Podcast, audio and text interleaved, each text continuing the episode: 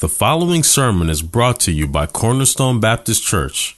For more information on our teaching and preaching ministry, visit us online at cornerstoneorlando.org.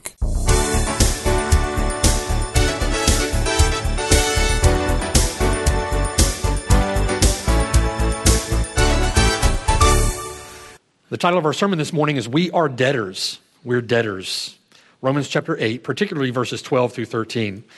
And it is uh, a joy to be back with you this morning in our study of Paul's epistle to the church at Rome. And we have been working together over some weeks now through the text of chapter 8, where essentially in chapter 8, Paul is exulting in, he's rejoicing in, reveling in, glorying in the security of our salvation. And he's reaching a climax, reaching an apex that we're going to work through at the end of chapter 8.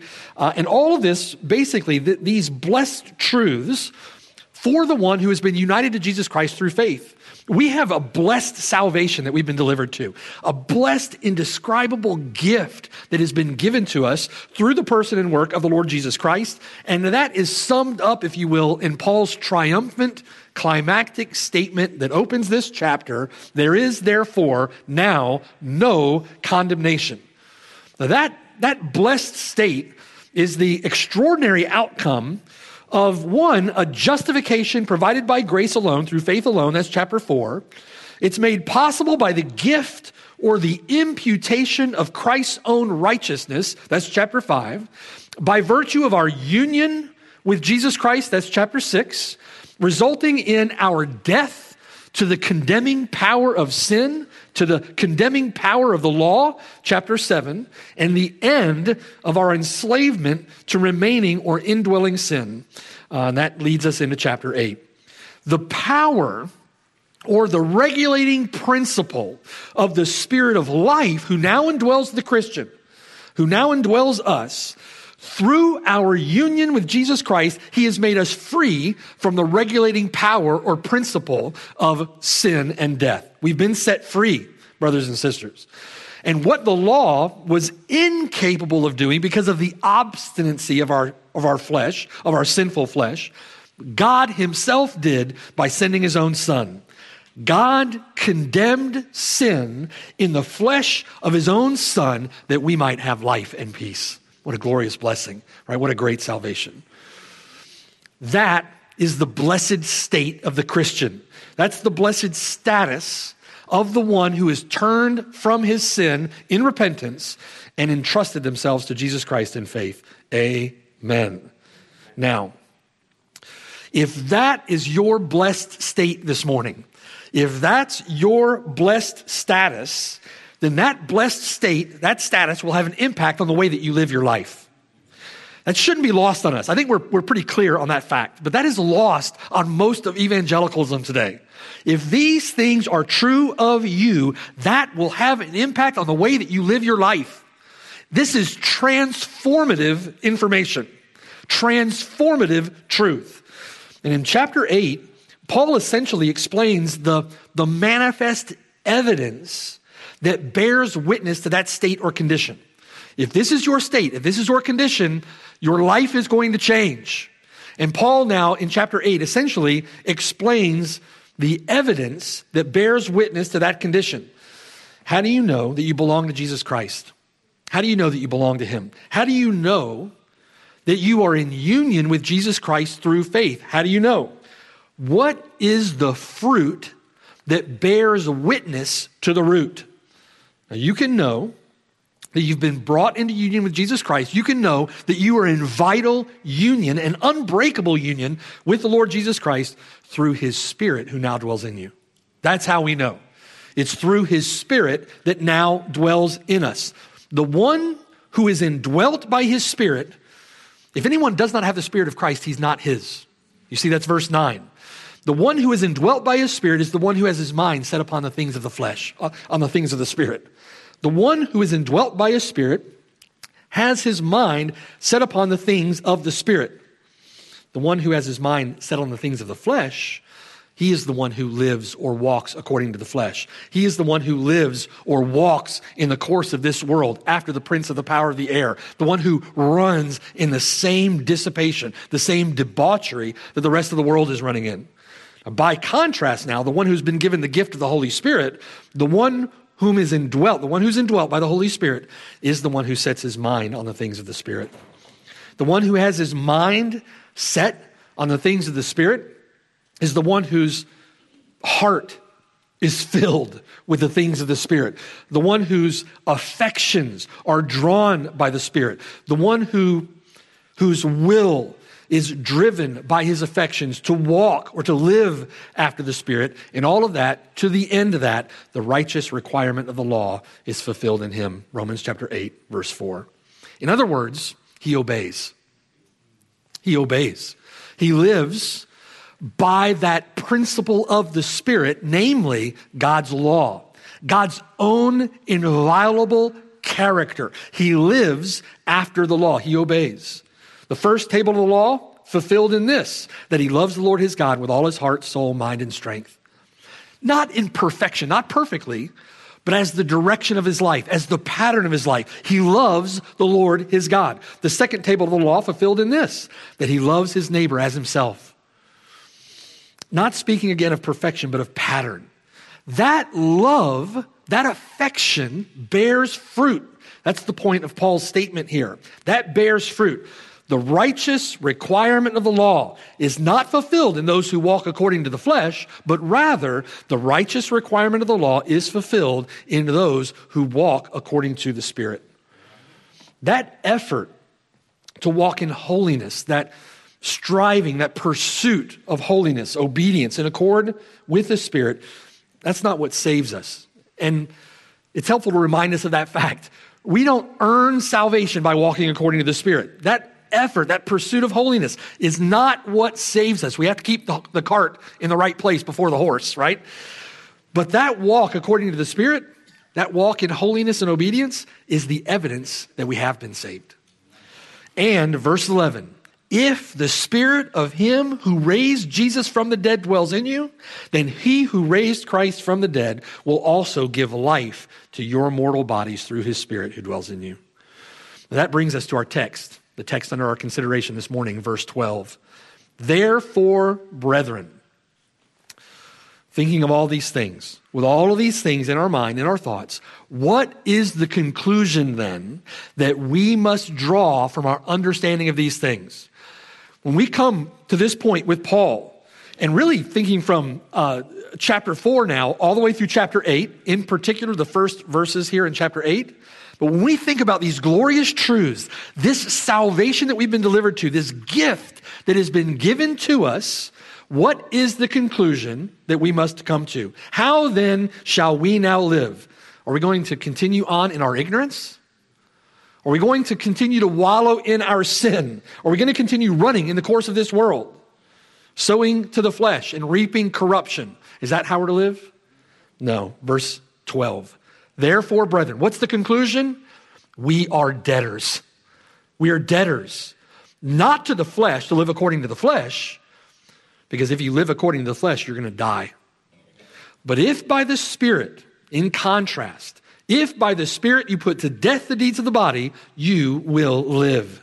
For as many as are led by the Spirit of God, led by the Spirit of God to walk according to the Spirit, led by the Spirit of God to obey in the power of the Spirit, led by the Spirit of God to live, to love, to serve, to witness, to worship in the strength of the Spirit. As many as are led by the Spirit of God, these are the sons of God. How do we know that we belong to Christ? Because His Spirit dwells in us.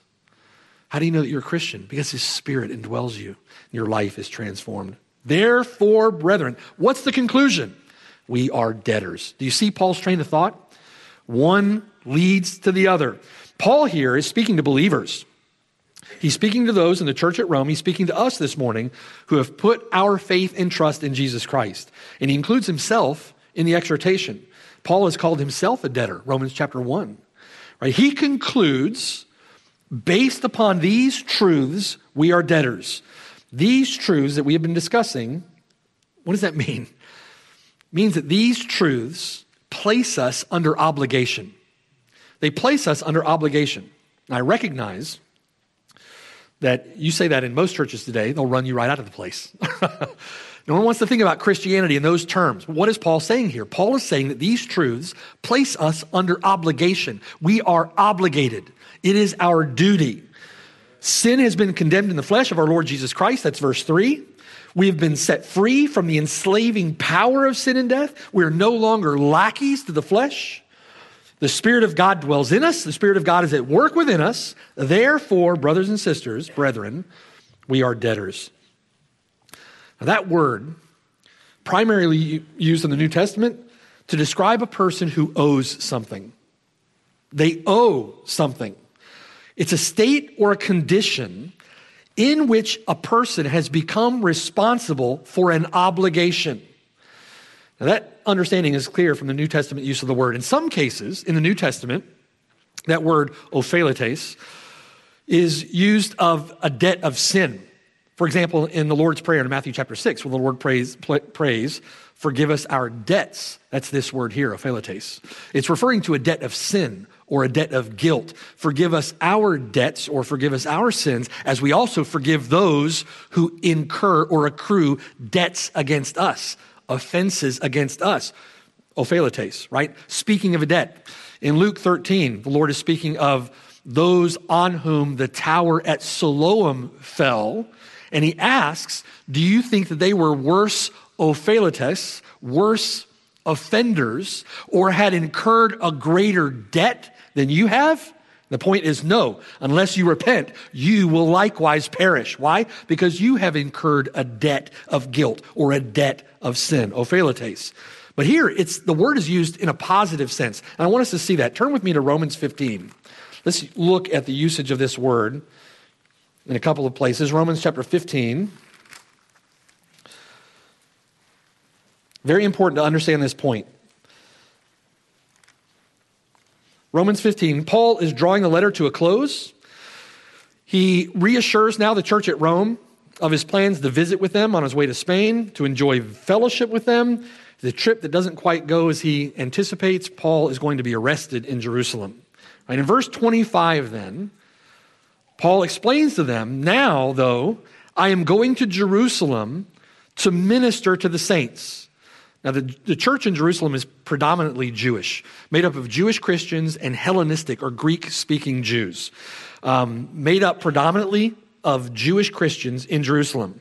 He's going to minister the states in Jerusalem because, verse 26, it pleased those from Macedonia one of the primary churches in that region were the Philippians. We have a letter to them in the New Testament. Uh, and Achaia, the church in Achaia was the church at Corinth. It pleased those from Macedonia and Achaia to make certain contribution for the poor among the saints who were in Jerusalem. Now, Paul mentions the Macedonians in 2 Corinthians chapter 8. And he says, he describes them as severely afflicted, afflicted, and exceedingly poor. That was, those were the Macedonians, severely afflicted, exceedingly poor. And the church, churches of Macedonia rejoiced to give.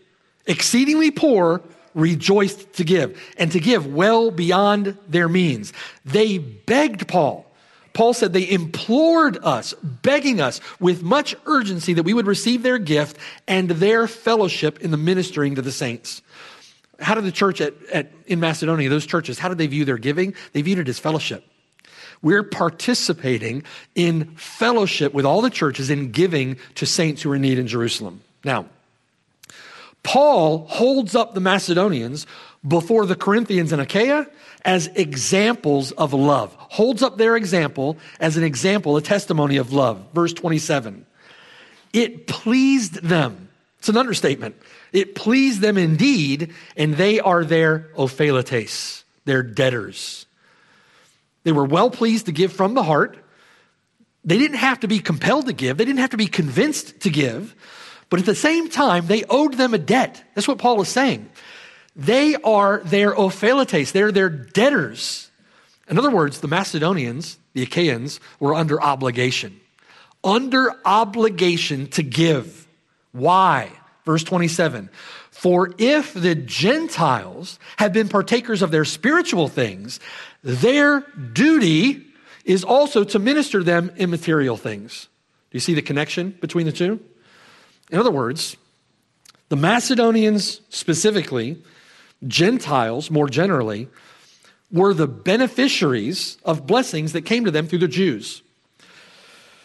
The Jews were committed the oracles of God to whom pertain the, this is Romans 9, right? Paul says, to whom pertain the adoption, the glory, the covenants, the giving of the law, the service of God, the promises. All of that came through the Jews, of whom are the fathers, and from whom, according to the flesh, Christ came, who is over all the eternally blessed God. Amen. So what does Paul say to the Macedonians? What does he say to the church at Corinth? He says, you are debtors.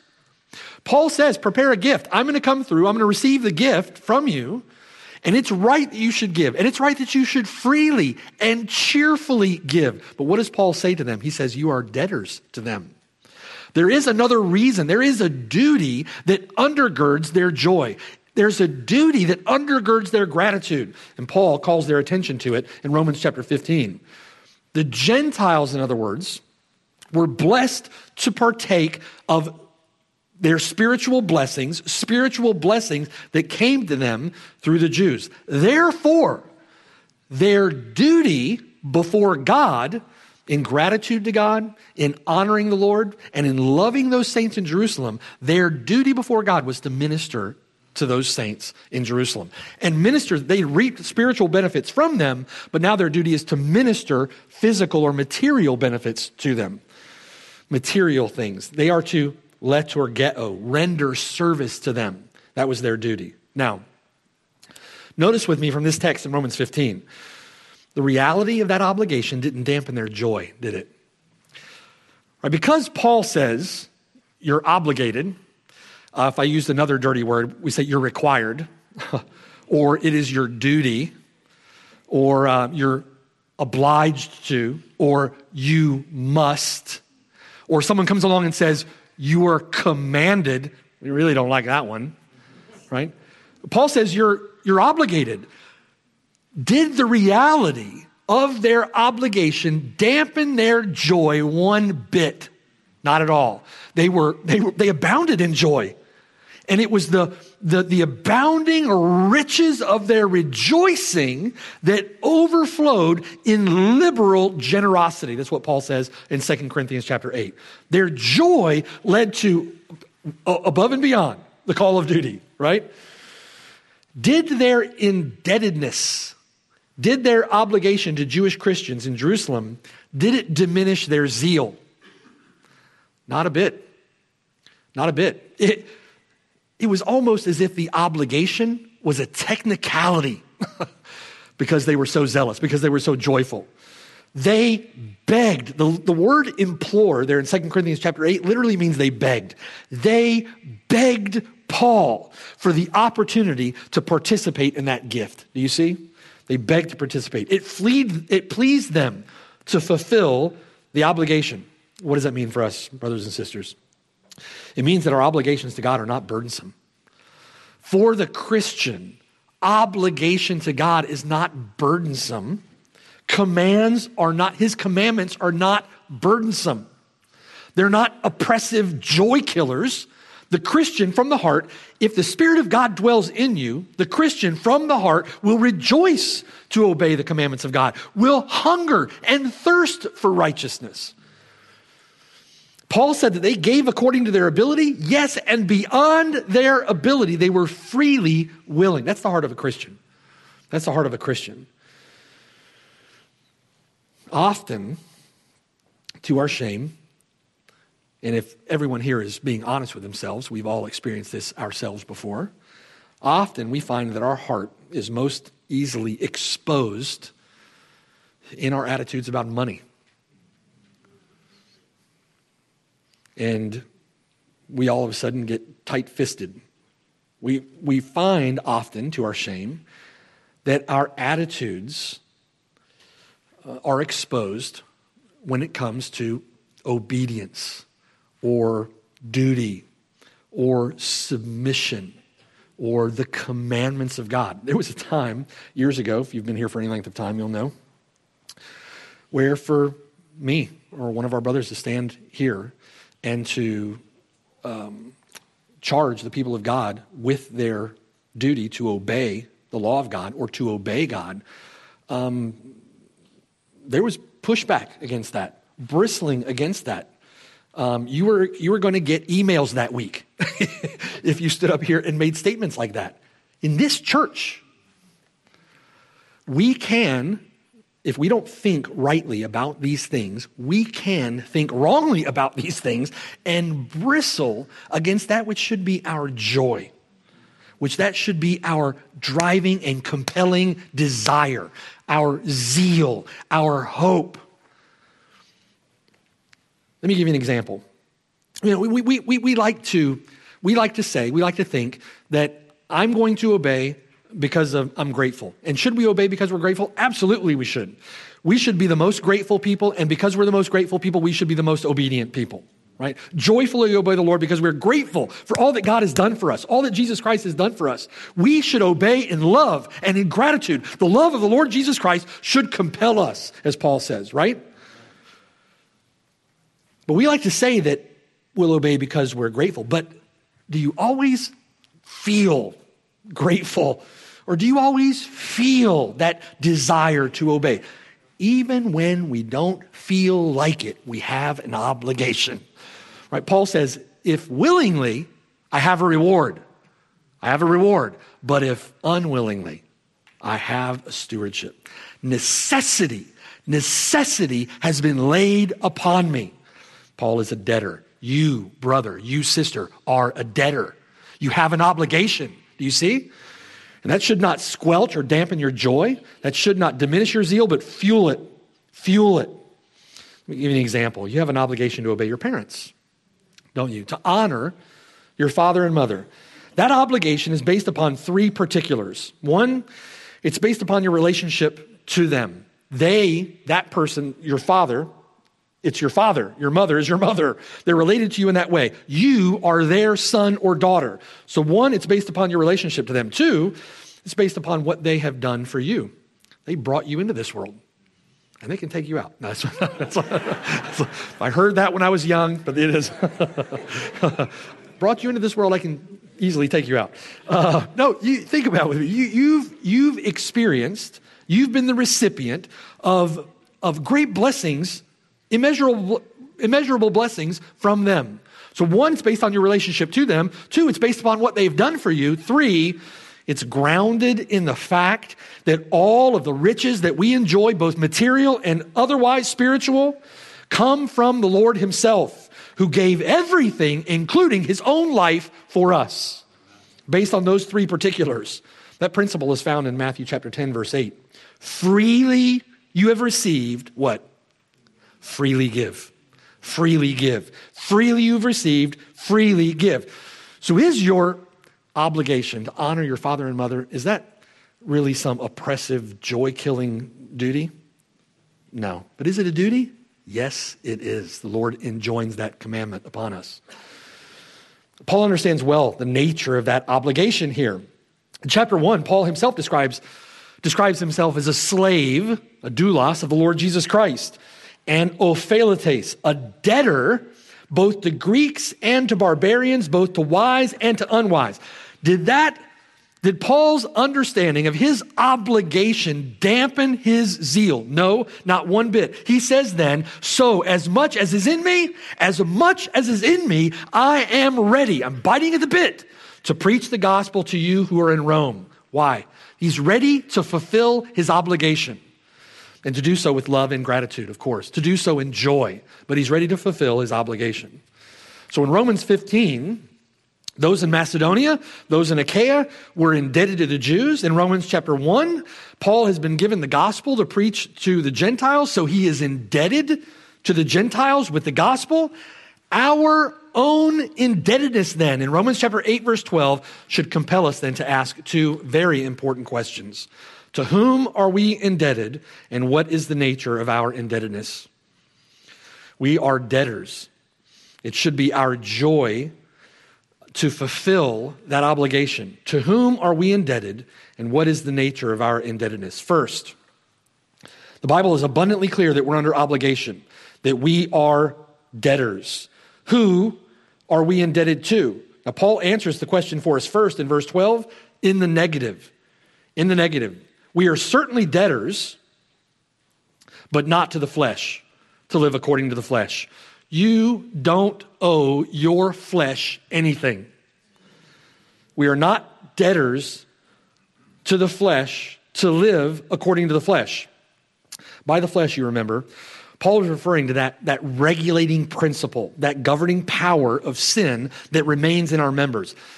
It's a, it's um, a power or a principle at work in the faculties of our soul. That's what Paul refers to by the flesh. In Ephesians chapter 2, Paul refers to those who walk according to the flesh as those who conduct themselves in the lusts of the flesh. He describes those who walk according to the flesh as those who fulfill the desires of their flesh, and they are children of wrath like the rest.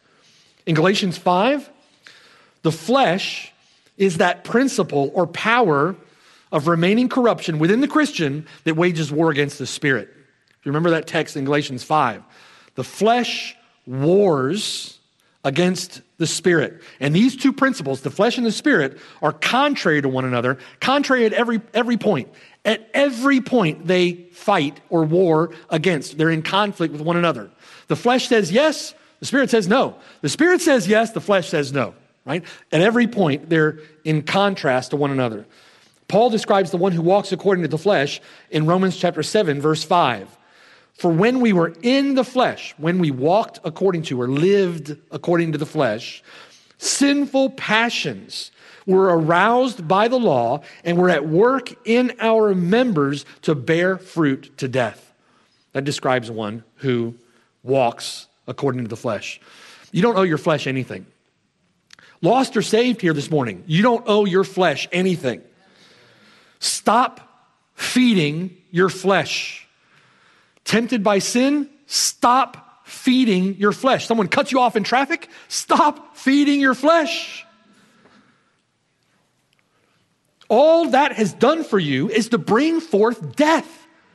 As you feed it, all it continues to do is to bring forth for you death. You walk according to the flesh and you will die. Stop feeding your flesh. Stop living according to the flesh. You are reaping corruption. Do you see? Romans chapter 6, verse 20. Look back a page. Verse 20. When you were slaves of sin, you were free in regard to righteousness. You had no concern for righteousness. You're a slave of your sin. Verse 21. What fruit did you have then in the things of which you are now ashamed? What did that what did flesh bring you? Your flesh brought you shame. Shame. The end of those things is death. What did your flesh bring you? Your flesh brought you death. But now, verse 22, having been set free from sin, having become slaves of God, you have your fruit to holiness and the end, everlasting life. Praise God. For the wages of sin is death, but the gift of God is eternal life in Christ Jesus our Lord. All that your flesh has brought to you is shame and death. Romans chapter 2, verse 5. Wrath in the day of wrath, indignation and wrath, tribulation and anguish on every soul of man who does evil. That's what your flesh brings you. We are not debtors to the flesh. When you're tempted by sin, Christian, brother, Christian sister, you have the Spirit of God indwelling you, you need to say, I don't owe you anything. I don't owe you anything. I don't have to obey you any longer. Don't present the members of your body as instruments of unrighteousness to sin, but rather reckon yourself dead indeed to sin. Take into consideration all of these glorious truths that Paul has been teaching us in the book of Romans, and you say, I'm dead to sin. I'm alive to God in Christ Jesus our Lord, and present the faculties of your soul as instruments of righteousness alive to God. Do you see? You don't have to live according to the flesh. Paul employed the metaphor of walking in verses 1 through 4 to describe the Christian life. Here, he gives clarity to that metaphor by synonymously referring to it as living, living according to the flesh. Two ways to walk, two ways to live. Right? Therefore, brethren, we are debtors not to the flesh to live or to walk according to the flesh. 4, verse 13, if you live according to the flesh, you will die.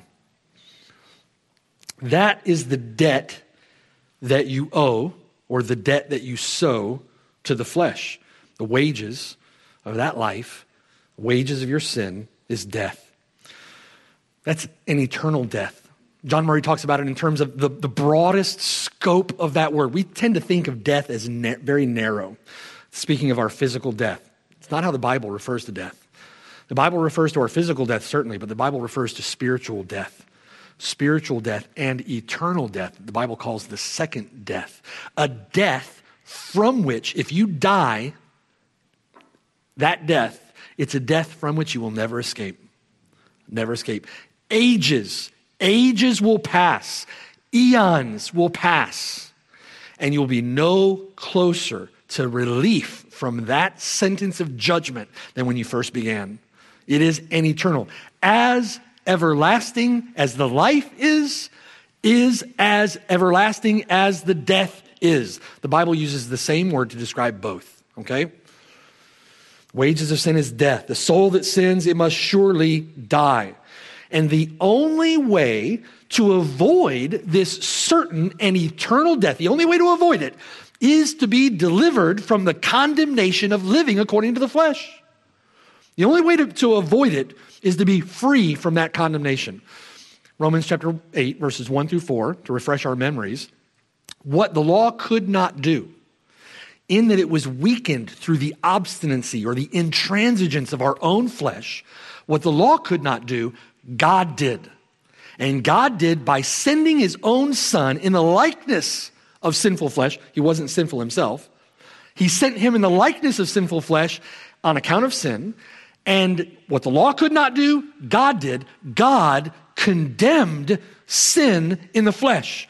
God condemned sin in the flesh that we might be free from the enslaving power of sin and death, so that, for the purpose that the righteous requirement of the law might be fulfilled in us who do not walk according to the flesh, but according to the Spirit. Okay? It's only possible, that's only possible through repentant faith in Jesus Christ, turning from your sin and entrusting yourself to Jesus Christ in faith. Do that today. That is a futile path, futile existence, and it winds up in hell forever. So then, if not to the flesh, who then are we indebted to? If not to the flesh, who are we indebted to? We can infer, and we have to infer from our context, that Paul is speaking of our indebtedness to the Spirit. To the Spirit. Now, this is interesting. Think with me. We're likely accustomed, you're likely accustomed to thinking, or likely accustomed to a sense of obligation that we have to God the Father. We're accustomed, maybe somewhat, although many bristle against it, we're accustomed to thinking more that way. The God and Father of our Lord Jesus Christ, according to his abundant mercy, has begotten us again to a living hope through the resurrection of Jesus Christ from the dead, an indescribable gift given to us by God, God sending his own son. That gift has been freely given. It's freely given. It's a gift of his grace. And we have now an inheritance, incorruptible, undeserved, undefiled. It is undeserved and undefiled, reserved in heaven for us, this glorious inheritance. Therefore, Peter says, what does he say? Gird up the loins of your mind language of obligation, isn't it? Gird up the loins of your mind from indicatives to imperatives, from statements of truth, statements of fact, to commandments. Now, those things are connected. Therefore, Peter says, gird up the loins of your mind. Rest your hope fully upon his grace, not conforming yourself to former lusts, but rather, as he is holy, you also be holy in all of your conduct. We are under obligation. It's clear from the scriptures, isn't it? We're under obligation to be holy as He is holy. The hymn, right? Oh, to grace, how great a debtor. We don't like to think of things that way. Oh, to grace, how great a debtor daily I'm daily I'm constrained to be. Let the fear of your judgment bind me like a fetter. Now, is that what it says? No. Let thy goodness, let thy goodness, like a fetter, bind my wandering heart to thee. Beautiful, right? It's God's goodness, God's grace, God's mercy, God's love. Paul, again, Paul says, it's the love of Christ that compels me. Not Paul's love for Christ, but the Lord's love for him that compels him. We're ob- under obligation. We, we often think of the Father in that way, but we're also used to thinking this way with respect to the person and work of Jesus Christ, aren't we? We think with Paul that the love of Jesus Christ for us compels us. We're under obligation. Christ's own sacrificial love drives us and motivates us to serve Christ. Because, as Paul said, this is 2 Corinthians chapter 5, we judge thus that if Christ died for all of us, then all of us have died in Jesus Christ, so that, language of obligation here, those who live should no longer live for themselves, but for him who died for them and rose again. Is that a commandment? Yes, it is. It's a statement of fact, but it carries the weight of an imperative, doesn't it? Christ died for us. You, if you're in Jesus Christ, then you have died to sin You've died to self in union with the Lord Jesus Christ. And if you've died in the Lord Jesus Christ, then you should no longer live for yourself anymore. Don't live for yourself anymore. We are to live for him who died for us and rose again. 2 Corinthians chapter 5 verse 15. But here, particularly in Romans 8, Paul is not referencing the work of the Father or the work of the Son. Paul is referencing the person and work of the Holy Spirit and particularly here, the work of the Holy Spirit within us. Let me put this in the context of Romans chapter 8. Listen with me. There is no condemnation to those in union with Christ, verse 1. We have been freely given the gift of God's own Spirit to, indwell with, to dwell within us, and the Spirit has set us free, the Spirit of life has set us free from the condemning power of our remaining sin. That's verse 2. This is because God condemned sin in the flesh of his own son. That's verse 3. Rather than pouring out that sentence of condemnation upon you and your wretched flesh, he poured that sentence of condemnation out on the flesh of his own son.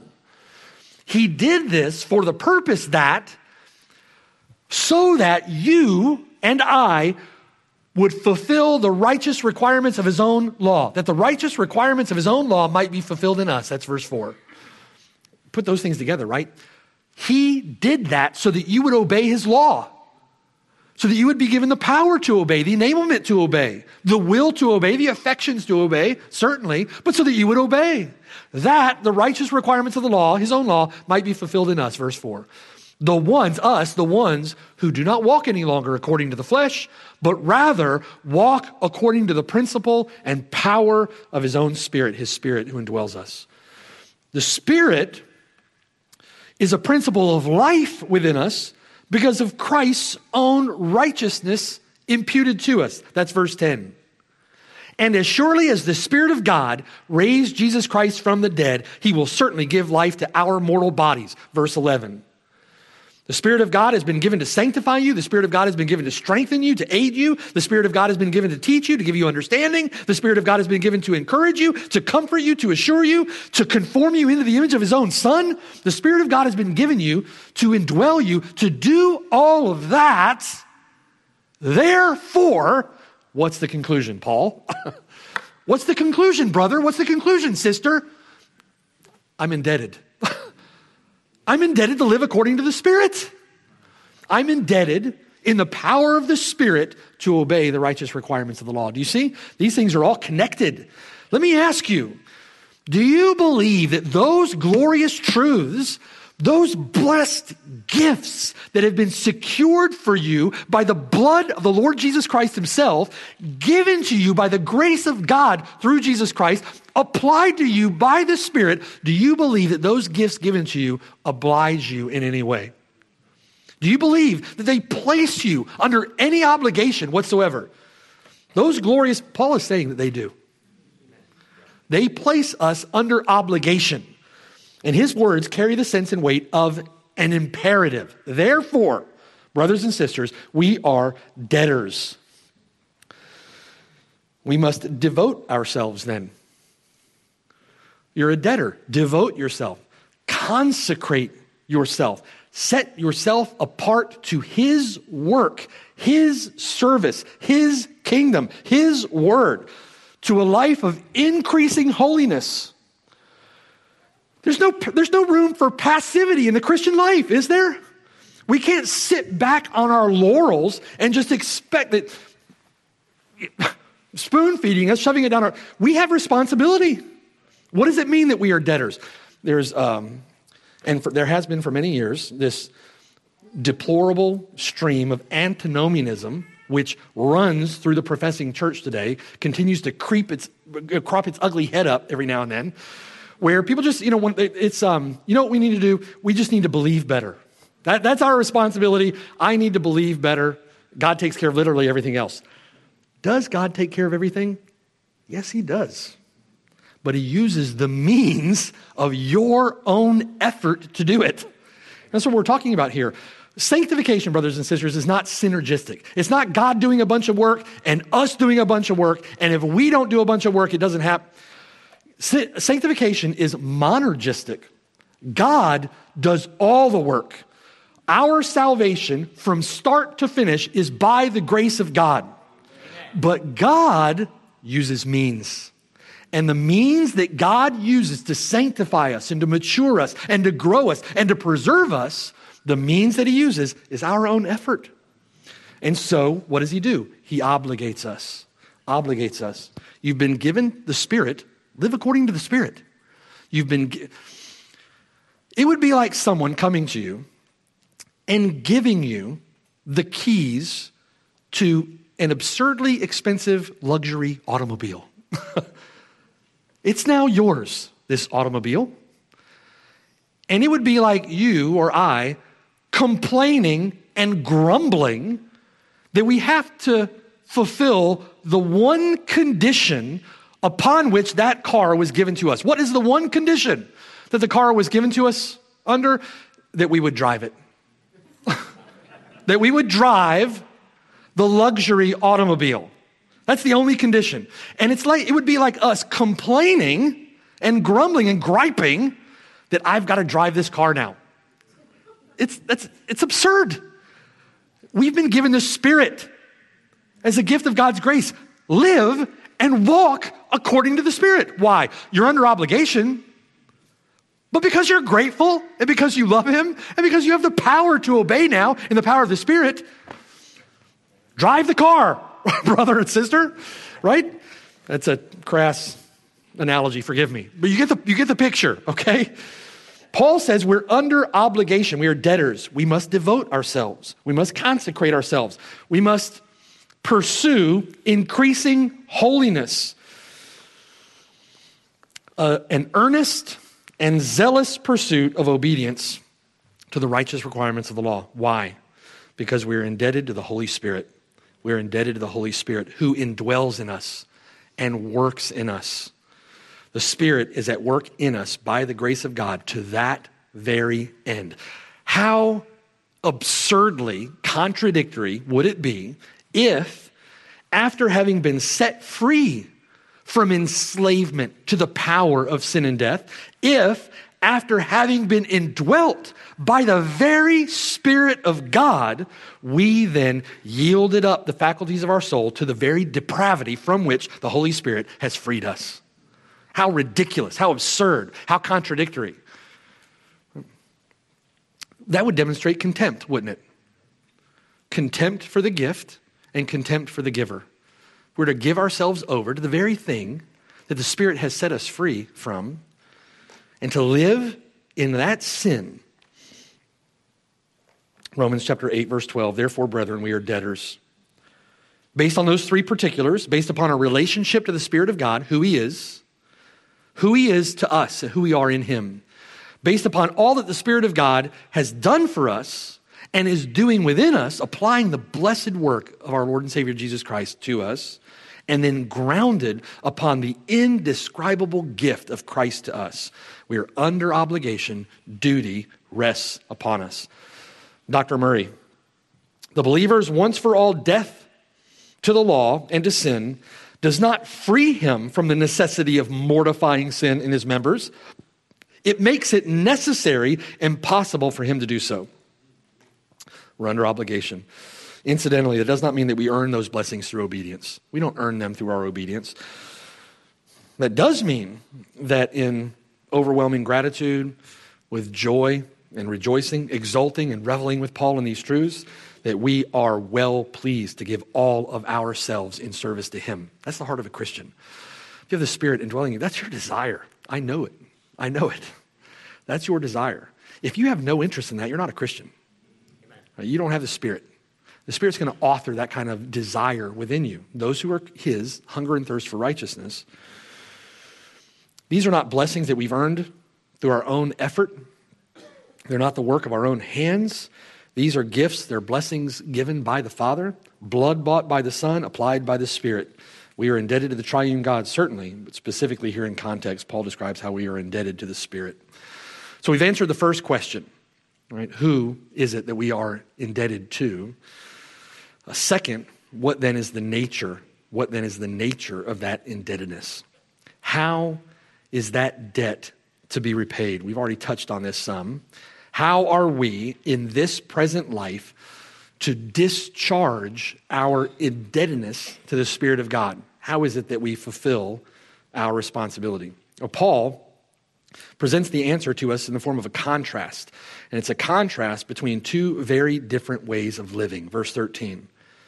For or because, if you live according to the flesh, you will die. But if by the Spirit you put to death the deeds of the body, you will live. If you live according to the flesh, you will die. That's the principal course, the principal end of that life. You live according to the flesh, you sow to the flesh, you will of the flesh reap corruption, you will die. However, by contrast, if you discharge your duty to the Spirit, your indebtedness to the Spirit, and if by the Spirit you put to death the deeds of the body, then you will live. That's the end of that course, that way of living. Everlasting life and peace. What is the nature then of our indebtedness? How is our debt to the Spirit to be repaid? By the Spirit, we are to put to death the deeds of the body. That's how we discharge our duty. By the Spirit, we are to put to death the deeds of the body. That presupposes a battle, doesn't it? Presupposes engagement, presupposes activity, work, effort, zeal, diligence, stick to itiveness. It, it, it implies work. it implies work. By the Spirit, we are to put to death the deeds of the body. It's active, not passive. There's no room in the Christian life for passivity. And for many, and I, I would, I think we need to have a sermon on this particular issue, maybe. Um, it's not something that we, we see in this church, but many, many, many that we talk to, many that we witness to, uh, many in evangelicalism, many professing Christians believe that they have discharged their duty by going to church on a Sunday morning, sitting down, listening to a nice talk or a not so nice talk, uh, um, singing a couple of hymns, shaking a couple of hands, saying hello, going home, living the other six days entirely for themselves, and then showing up the next Sunday to do the same thing all over again. And that somehow showing up is the full, the fullness of our duty to the Spirit that Paul enjoins us to here in Romans chapter 8. That is a, a mass deception, a mass deception. The body of Christ lives together and invests together.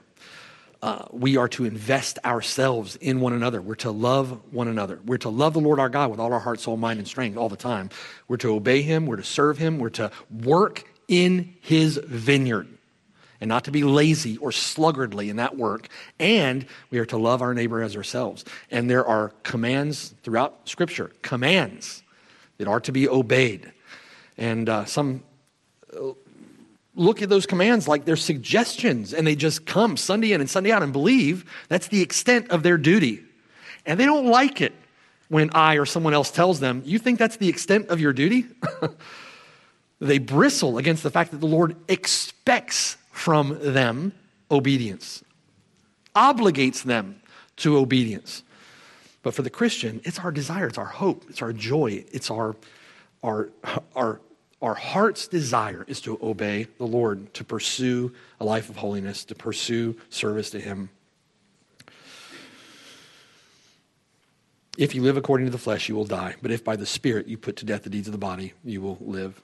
Once again, Paul set before us here life and good, death and evil, blessing and cursing.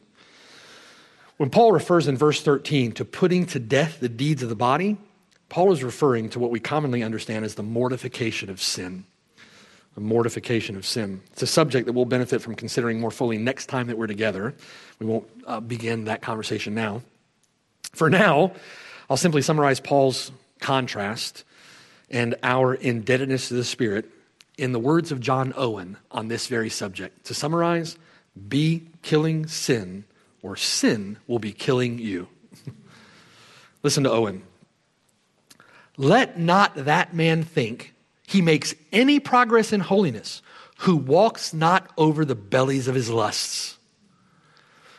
You see what Owen's saying? If you're making any progress in holiness, you're making that progress walking, trampling upon the bellies of your lusts.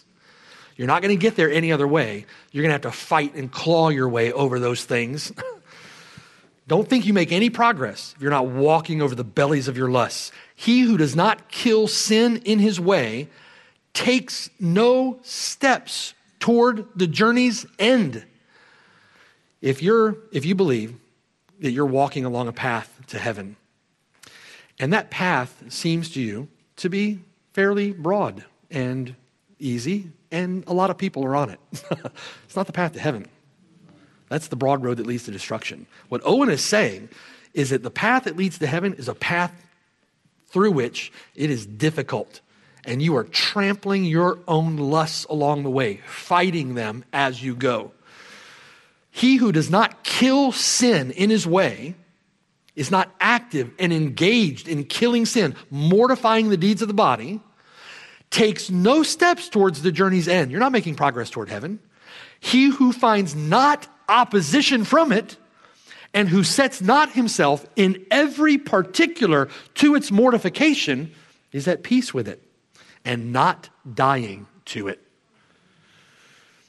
Sin does so remain, so act, and so work, even in the best of believers, while they live in this world, that the constant daily mortification of it is all their days incumbent upon them. And the people of God who've experienced that would say, Amen. Would affirm, would affirm that. The nature of our indebtedness to the Spirit is that by the Spirit we should put to death the deeds of the body. In giving yourself over to live according to the flesh, you give yourself over to a cruel and evil and wicked and worthless slave master. You, know, you think you're living it up in your sin, doing what you want. You're not doing, you're, you're enslaved to your flesh. You're doing what your flesh wants you to do. You're a lackey. You're a lackey. You're on a choke chain, and your flesh is just dragging you along. You're doing whatever your flesh wants you to do. You're a slave to sin. That's your life. Faced with temptation, everything, sin just rises up in your flesh. Right? James.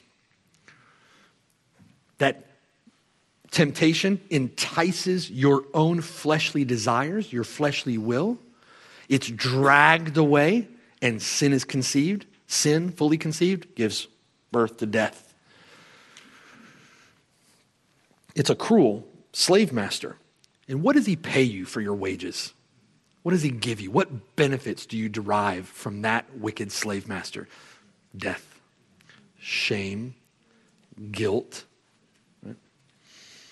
things of which now, believer, you are ashamed, cursing, what obligation do you have to such a master? If that's the benefit that you, you derive, that's what you get for being a lackey to sin, to just sitting there fulfilling the desires, the lustful desires, the lustful appetites of your own flesh. What wages do you get from that? A fleeting pleasure lasts for a moment, that it once is gone away. You live this life and then you die and you have hell for eternity. That's what you reap from that master? What do you owe him? Absolutely nothing. Are you indebted to him? Absolutely not. You're not a debtor to the flesh to live according to the flesh. Turn to Jesus Christ and live. Turn to Jesus Christ and live. He'll give you the desires of your heart.